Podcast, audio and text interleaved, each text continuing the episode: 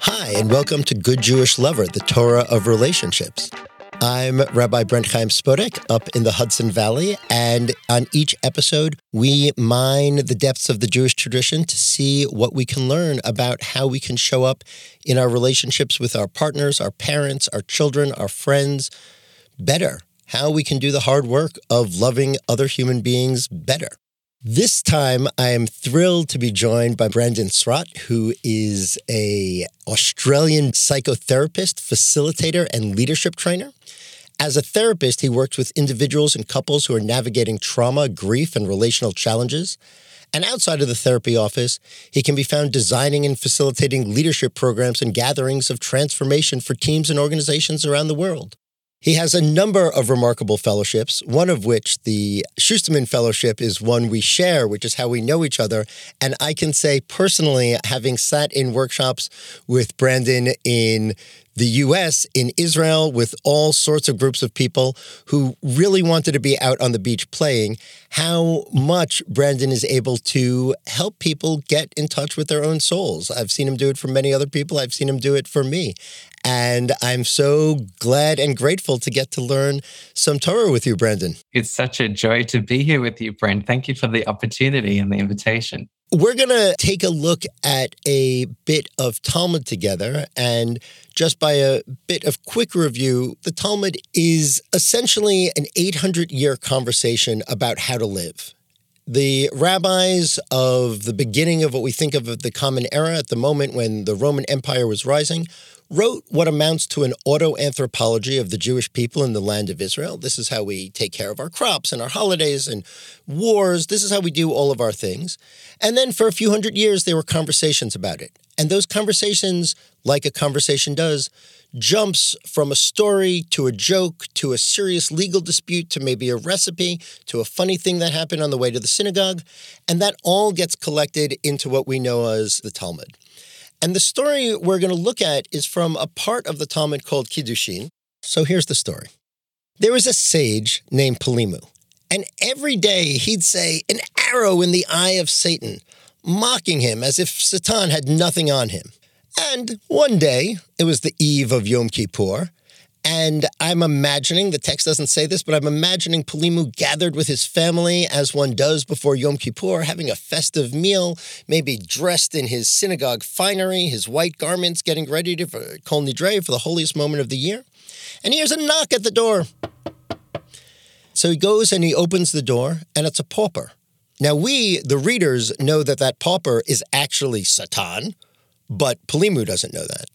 And so Satan says to him, "Oh, I'm so hungry. I'm so needy. Can you give me something?"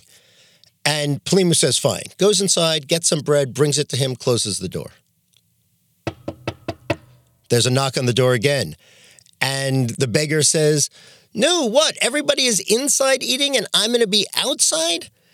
And Palimu says, "Fine." Come on in, sits him down in the kitchen, gives him a plate of bread, goes back into the dining room with all of his family. And I'm now imagining Satan's head popping out of the kitchen into the dining room saying, "Excuse me, I'm so sorry to interrupt, but I noticed that everyone is sitting here in these fine clothes at the table and it looks so nice and warm. And I don't know if you know, but I'm all by myself in the kitchen. Could I just come in and sit with you here?" Plima's like, "Okay, fine." He comes and sits at the table. And what do you know? This pauper, who now has gotten the seat at the table, he starts coughing, he starts picking his pimples, he's picking his nose, he's just generally operating in a terrible, disgusting way. And Palimu says to him, I'm imagining the frustration, "Sit up. This is not how you eat. Stop doing this." The pauper says, "Give me a cup." They give him a cup, and he coughs up some phlegm and spits it into the cup. All right? And Palimu at this point has just had enough. He's like, "You can't do this. You can't sit at my table and do this." And the pauper dies. Now we've got a problem, right? So Palimu is freaking out, and he starts hearing voices saying, "Palimu has killed a man. Palimu has killed a man." Palimu freaks out, and he goes and he runs and he hides in the outhouse, in the latrine, right? This is 2,000 years ago. It's outside latrine. He's shivering in the latrine, trying to figure out what exactly is the move if you've killed a pauper before going to synagogue on Erev Yom Kippur, when the pauper, lo and behold, walks into the outhouse. And at this point, the pauper reveals himself to not be a pauper, but to be Satan. And Satan says to him, "What's going on? Why do you go around saying an arrow in Satan's eye? Why do you go around saying I've got nothing on you?" And Palimu says, "I'm so sorry. I'm so sorry. What should I have said?" And Satan says to him, "Let the master, i.e., let you, Palimu, say, 'May the merciful one rebuke the Satan.'" And that's it. The story ends. So, my wise and therapeutic-minded friend, I ask, what jumps out at you about this story? Well, I don't know how wise I am, but let's dive in. Obviously, this is not just a story about any sort of encounter between people. It has some relevance to our perhaps intimate relationships, the people with whom we become engaged or marry. It happens on the eve of Yom Kippur, which is this really holy day in our calendar filled with big themes around purity and sanctification and life and death and judgment. But what we're actually reading is quite a disgusting story, in terms of how Satan appears in the story with the boils and the pus, and he's quite a rubbish guest who comes into the home. So I'm also just thinking about that almost polarity between there's something here about Yom Kippur, but also the disgusting nature of what comes into our space in the presence of what is meant to be glorified or sanctified. When I begin to read the actual text, I guess the first thing that really strikes me is this opening line where Palimu says, "An arrow in the eye of Satan, mocking the temptations of the evil inclination." And here, I just find this absolutely fascinating, because I think that so often we go through our lives and we go through our relationships feeling or believing that we are above temptation, that we are above the evil inclination, that we are kind of safeguarded from doing wrong or saying the wrong thing or offending someone. And yet we're human, right? We can be easily seduced by these very things in the way we might choose to speak to our partner, or the way we might choose to speak to our kids, or how we engage with our neighbors or our colleagues at work, or what actions we take or don't take. I feel like in this world we live in today, there are many temptations out there that we can be easily seduced by, and to kind of move through life thinking that we are immune from those temptations or those risks, I think is short-sighted. We aren't always as noble as we think we are. And I think that is very important, particularly in our intimate and closer relationships.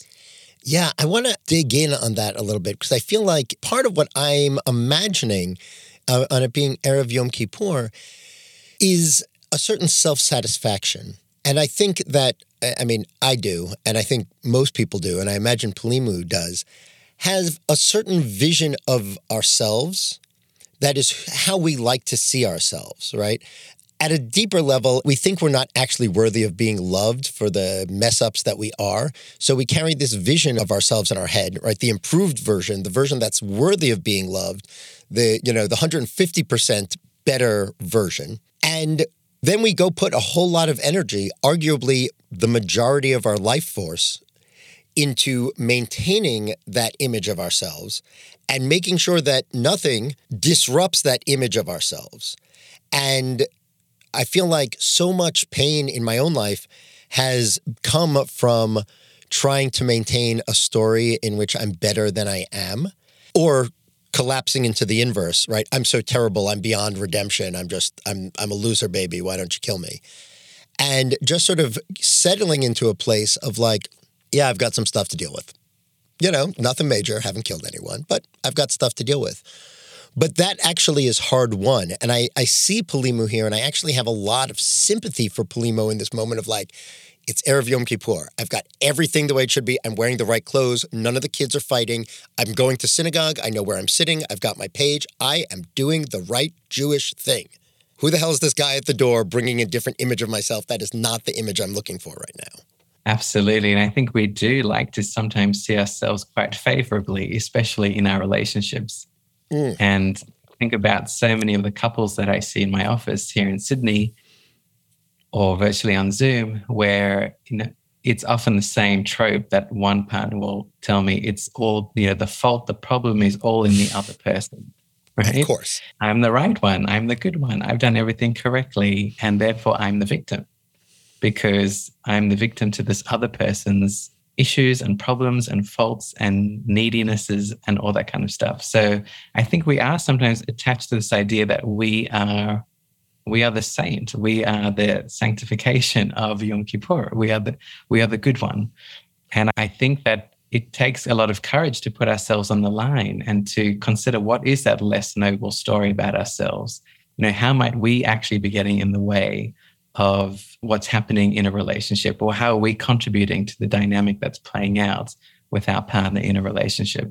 I'm talking primarily about an intimate relationship, but Sure. It could really be any sort of connection or relationship. And I think that sometimes we need to step outside of ourselves and step outside of our ego to see things from the other side. Like, you know, I always like to ask my clients, how is your partner experiencing you in this moment? How do you think your partner is experiencing you in this moment or in this situation? What's it like for them? You know, are we really attuned to what the other person is saying or needing or wanting or desiring? These are really hard things to do, but how can we actually find that sort of deeper empathy? And how can we offer that to people that we're in relationship with? And I think a lot here about something that Alexandra Solomon talks about in her work, where she says that my stuff plus your stuff equals our stuff. Mm-hmm. Like, we're both involved in our stuff, right? We both have a part to play. And in order for me to recognize that part of that equation is my stuff, I also need to step outside of this favorable lens into which I often may lock myself. So why do you think we do that? And I love the way you put that favorable lens into which I lock myself, because there is something sort of imprisoning about it. And I don't think it's just me. I mean, I think most people, or certainly most people I know, have this favorable image, and there's a little voice in their head that tells them that they know it's not entirely true. And yet I cling to it so dearly. Why do you think that is?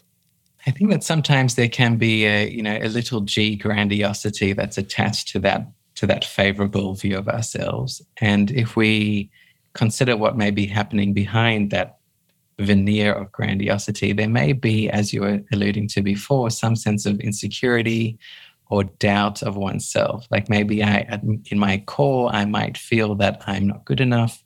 Maybe I feel that I'm maybe not lovable. Maybe I feel that I'm not deserving of someone's love or of connection or of family, of relationship. There may be a whole series of kind of other less favorable stories going on for ourselves at that deeper core level. However, the thing is that to be explicit about that is quite an act of vulnerability and courage, and we don't like to do that necessarily. So rather than showing the vulnerability, we'll show this kind of faux sense of bravery or courage or mastery. So I'm wonderful, I'm great, I'm the favorable one. But sometimes that's really a mask for what's going on beneath the surface. Does that make any sense? Yeah, it makes a lot of sense. I got to say, what's coming up for me is, so, you know, I tell my kids I love them. That's easy, right? I mean, okay, I'm a dad, I have kids, I love my kids. Okay. What I came to much more recently, my youngest one is almost a teenager, was being able to say, I trust that you love me. Mm-hmm. And at first, like, when I started playing with this idea, it felt like grandiose to say, I'm going to say that you love me. And then I spent some time thinking about it. I mean, I spent an unreasonable amount of time thinking about it and realizing these are my kids. Like, this isn't an unreasonable grandiosity, but I don't think. But actually owning and trusting that they loved me, and owning and trusting that they saw me screw up every day, right? Yeah. And they see me as a fallible dad, and I trust that they love me. Mm-hmm. There was something almost liberating in feeling like, okay, I can stop pretending I'm, you know, master of the universe, or even that I can tie my shoes on a consistent basis. They see me as a flawed human person. They see me as a flawed dad, and I trust that they love me. Yes. That felt like a big turning point in my relationship with my kids. Beautiful. And there's almost an appeal in there too. Like, I also want to know that you love me. Yeah. Or I need to know that you love me. Even when you see me as fallible, yeah, I still need your love. And to put that out into the world, that I need your love, I want your love, I want to be loved by you, is a tender, vulnerable, courageous thing. So I think that's such a beautiful thing. You know, it can be. But so now here, like, all right, so we've got this moment. I'm just jumping back into the story. Yeah. We have Satan sort of making it hard for Palimu to maintain his sense of himself as this great, beautiful, holy person. But then he does things at the table that are sort of gross, right? Or put differently, they are violations of the unspoken norms that make up society. And on the one hand, I can have a certain Rahmana, a certain empathy with Palimu, you know, shouting at exasperation at his guest, you can't pick your nose and spit in the cup at the table. That's just not how we do things. While also saying, like, maybe that's not the best way to have done that. But I'm curious, both in this dynamic with Palimu and more generally in our relationships, on the one hand, we have to accept that the people we love are human and they're going to screw up and they're going to mess up, and part of loving them is recognizing they're human beings and accepting some degree of human fallibility. But, you know, and cases of abuse are an obvious and egregious example. But even on a more mundane level, our partners, our children, our parents might do things that we feel like we can't just accept. We have to, in some way, and hopefully in some healthy and productive way, engage.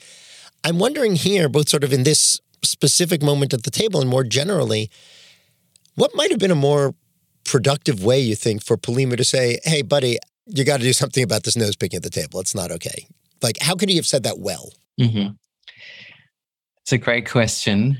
There's a little framework that I sometimes use and try to teach to some of my clients. I don't know the official name of this framework. I've heard it referenced as XYZ statements. Okay. But I'll explain it and you'll tell me if it makes any sense. It begins with when you. That's like the first prompt. So when you pick your nose at the table, as an example. Yeah.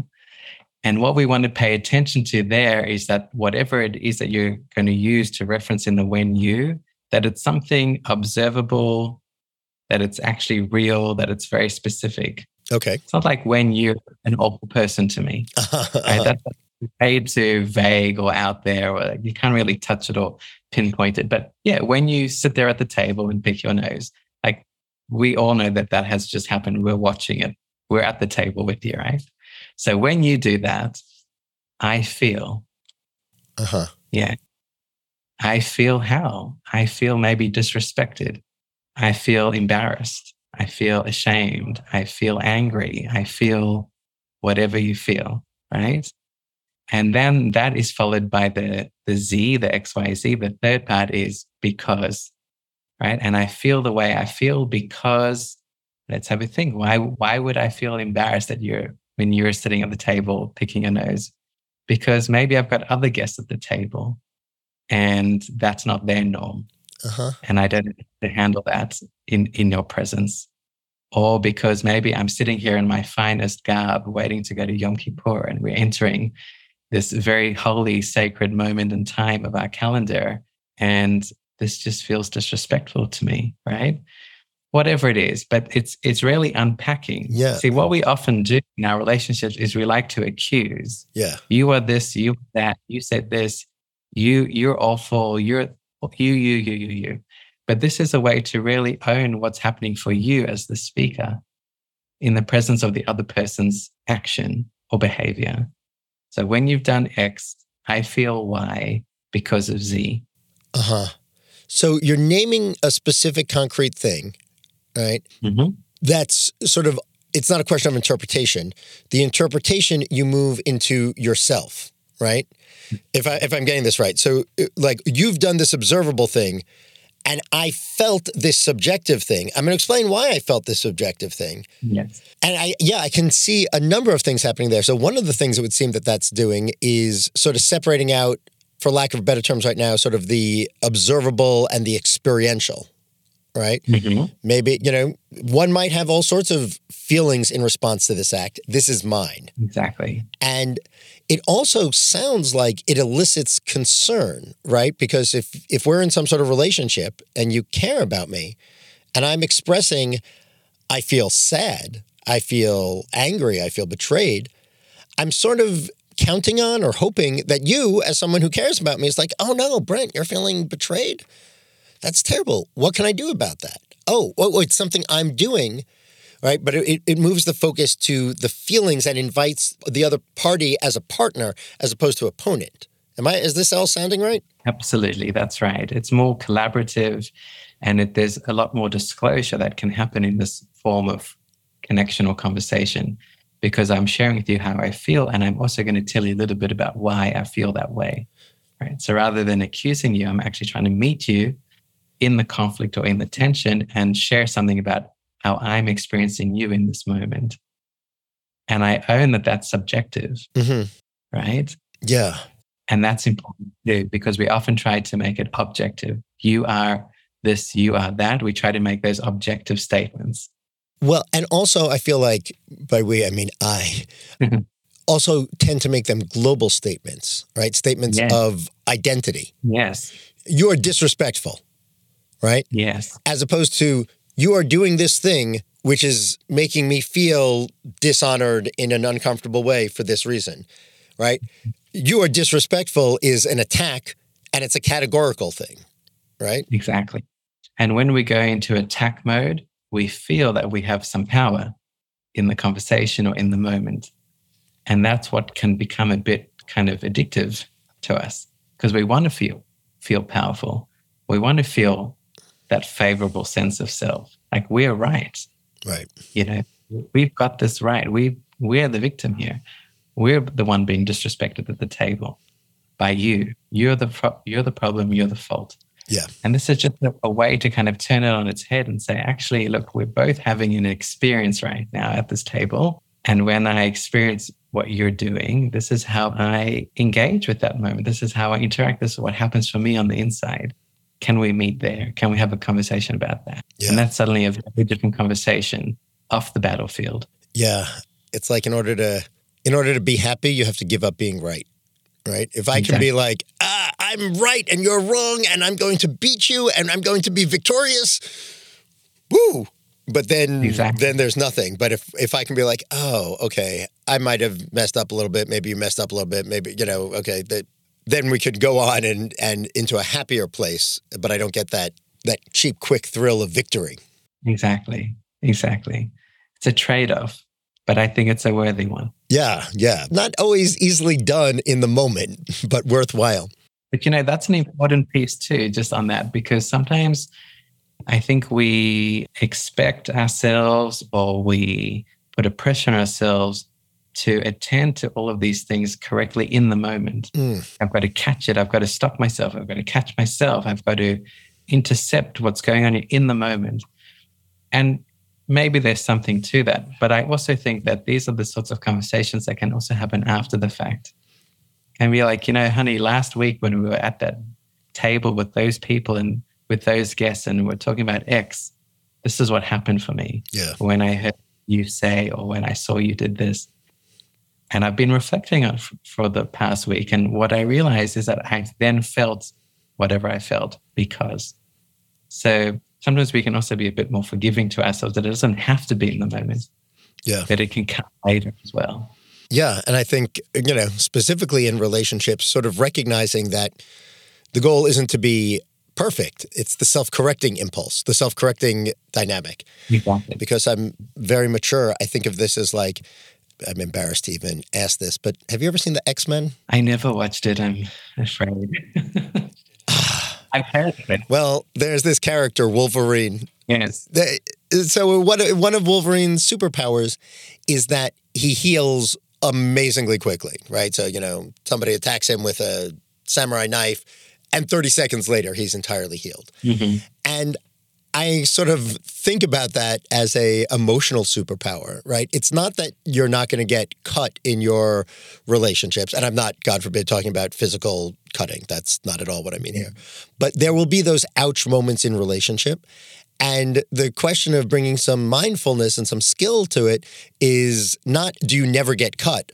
But when you get cut, does that heal like Wolverine fast, or does that fester for weeks and weeks? Mm-hmm. And that's, you know, it's something that I think can be developed. But jumping back into the story here, so there's this moment where he's hearing these voices they heard saying, Palimu killed a man, Palimu killed a man. And some of the traditional commentators on the text already start debating, were those voices he heard out in the street, or were those voices he heard in his own mind? It's unclear in the text, and it's unclear in the tradition. But I'm wondering, what do you think's going on there in this moment where Satan sinks down and dies, or seems to, and Palimu is having this feeling like I've killed someone. What do you imagine's going on there? Mm-hmm. So, at least in the English translation that I'm reading, It says that Palimu hid himself after all. And we'll talk about where he hid himself in a moment, I'm sure. But, we definitely need to talk about that. I just want to speak to the idea of hiding oneself, because when I read that, I have to imagine that the feeling that he's feeling in that moment is one of shame. Mm. And hide is often the feeling that is associated with the feeling of shame. When we're in our shame, we don't want to be seen by other people. We literally want to hide. We want to cover ourselves so that we can't be seen, or we want to remove ourselves from a situation or go to another room. This is a feeling that we don't like to have publicly witnessed, our shame. So my interpretation, my reading of that is that Palimu is feeling a lot of shame. And I have to imagine that shame is also the result of the kind of contradiction between the accusation of killing someone and seeing himself so favorably. Mm-hmm. In that, he kind of meets a part of himself that maybe he's disgusted by too in himself. Yeah. Right? The very hard truth for us to sit with. And yet it's kind of true, right? As terrifying and terrible as it sounds. So when there is such a discrepancy in our view of self, that can be quite shaming or shameful. And I imagine that's why he hides. Yeah. What are your thoughts on that? Yeah, I mean, for me, it feels very much like the other side of the binary. And I feel like I've had to go through all of them, right? And the moments when something in something in my self-awareness breaks, right? And the story I'm telling about what a great guy I am and how I'm so this and that breaks. And what emerges immediately as step two is, oh my God, it's all my fault. I'm the worst. And, you know, this is the opposite of the Wolverine. You know, this is the, I think it was Beck. I'm a loser, baby, so why don't you kill me? But just the feeling of like, I'm worthless, I'm terrible, I'm dirt, particularly in primary relationships. It took me a long time to recognize that that's actually also a defense mechanism, because if I do that, then I'm inviting my other person to reassure me that I'm not really that bad, because in fact, I haven't killed anyone. I haven't done anything so terrible, right? Yes, and I don't say that so it's not a big deal. I've caused pain. I've hurt people I love. But if I totally collapse, I'm the worst, then it sort of excuses me from doing the incremental, imperfect, embarrassing, difficult work of marginal improvement. If I'm beyond hope, I'm beyond hope. I'm off the hook. I don't have to do anything. If I'm just like so, then I have to work at getting better. And rather than being in your accountability, you're now the one being comforted by someone else. Can you say more what that phrase means, being in your accountability? Or rather than owning up to your part in what's happened or in the dynamic, or what, maybe you've done something or said something and there's been a real consequence to that action, rather than kind of being in your accountability, owning up to it, being in your responsibility for that. You're now being comforted by someone else, and someone else is trying to reassure you, oh, you're not such a bad person. Right. Oh, you did wasn't that bad, you know? And then it kind of rescues us from owning up to our part. Because remember, my stuff plus your stuff equals our stuff. And sometimes we just need to be accountable and responsible for our stuff. Yeah, I might even put it more simply, your stuff plus my stuff equals us. Like, that's it. There's just, you know, you, me, and all the stuff that we're so afraid of. That's all there is to us. Exactly. Yeah. So you mentioned the story, the denouement happens in the outhouse, which I think captured your attention. What do you make of that? That of all the places, that's where he ran to. Yeah, absolutely. I mean, I think that this is, as a metaphor, so deeply fascinating and rich and robust. Tell me, Dr. Freud, what do you make of this? Well, you know, I think of the outhouse, the bathroom, as like a huge symbol here. It's quite an astounding symbol because the bathroom is a place of ablution. It's where we go to cleanse ourselves, to rid ourselves of that which we consider to be toxic or dirty. And, you know, we're not... The story doesn't say that he goes to the lounge room or the bedroom or the front room or the kitchen, you know. There's something also very private about going to the bathroom. It's generally a space that we enter and experience alone, right? And it's a place where we kind of meet and encounter these parts of ourselves that we wish to kind of rid ourselves of. And in the face of this shame or fear or regret or whatever he's feeling, this is where he goes. And I think that sometimes we need to really touch our shame in order to have our eyes open, because there's something, you know, really to kind of just play on the imagery here. There's something about being in the bowels of our experience that can actually be the catalyst for learning something new about ourselves if we're open to it. And I think that's what happens ultimately in the story. When Satan comes back to talk to him, I think he has... At least I'd like to believe that he has this kind of moment of realization, but it happens in the bathroom. Like it happens in the very place where he meets and encounters the bowels of who he is. Yeah, it's the inverse. You know, in there, I was all dressed in white and I was fancy, and we were having our festive meal before Yom Kippur, right? This is showtime. But, you know, the real work is happening there in the outhouse. And the other thing is that, as you mentioned, we tend to go to the outhouse by ourselves, and yet everybody does it. Yes. Everybody does it. Exactly. But nobody does it publicly. That's right. And, you know, just sort of sticking with the metaphor, I think on the bathroom hygiene level, that sort of privacy is great and wonderful. But recognizing that everybody... You, me, the president of the United States, whoever it might be, has, let's say, stuff to deal with. And that's right. My partner has stuff to deal with. My kid has stuff to deal with. And we're all a little ashamed of it, even as we all recognize that we all do it. Exactly. And I find there's something that elicits my compassion there of just like, oh, yeah, that's right. You're another person with a body that's got aches and pains and needs and desires and funny smells. Oh, okay, yeah. What do you know? Another person that poops also screws things up. Oh, hey, you know what? I'm also a person who poops and screws things up. Nice to meet you. Let's meet in our imperfection and see what we can do together. Spot on. My late grandmother always used to tell me as a child that the now late queen look at someone who poops, right? Yeah. She's just no queens. And in a sense, I kind of think that this moment in the outhouse is almost the Yom Kippur moment in the story, where he has that deeply human moment of realizing that he's not above anyone else, right? Yeah. He's just like anyone else. We're all just the same in that regard, right? We're humans. We're fallible. We need to go to the bathroom, we experience shame, all these sorts of things. And that we all are also, we can be seduced, all of us, by temptation as well, and the evil inclination, as the text says. Yeah. So I think there's some real kind of moment of reckoning, of humility, of almost a shared humanity that he experiences in the bathroom, which to me is kind of a moment of Yom Kippur. Yeah. In a very obtuse way. Well, you know, it's an obtuse way, but, you know, this is a whole other conversation.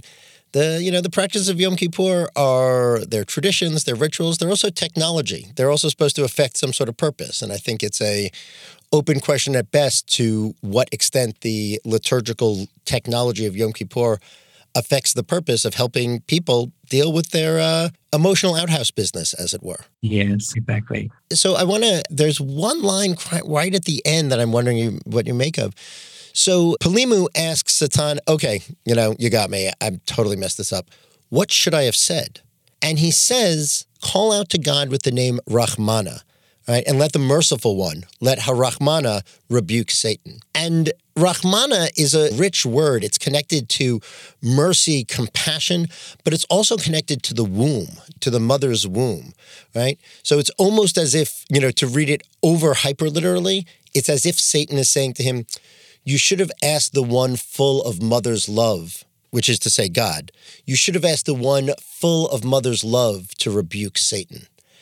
And I'm wondering what you make of invoking, there are so many ways the tradition has of calling out to the Holy One, calling out in this moment for the compassionate one, the merciful one, the womb-like one.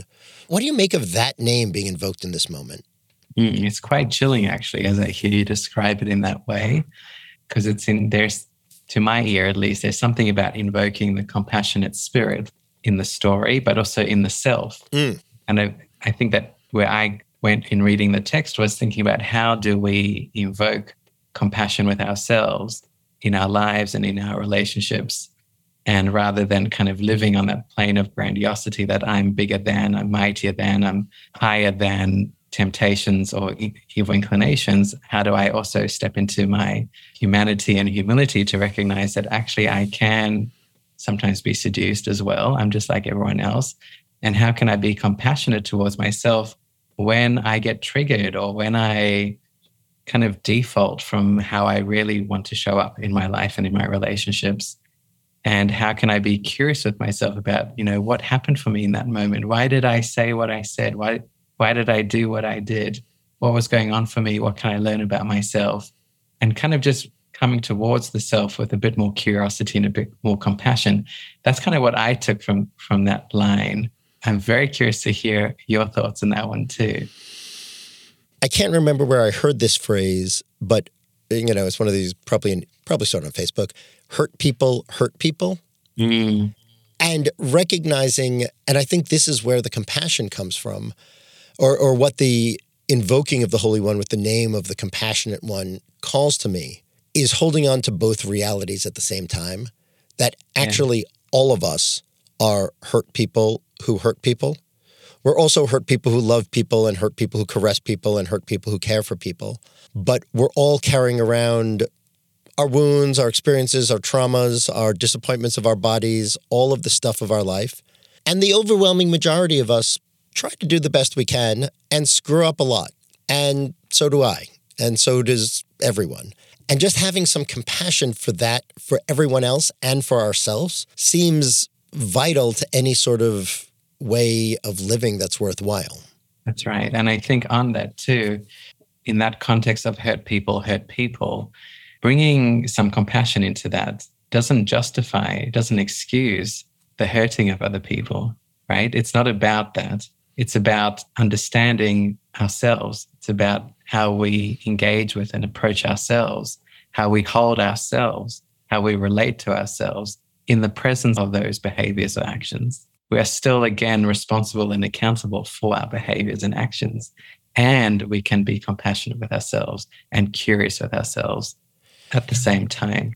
That feels so vital, that compassion and accountability are not opposites. They're not antonyms.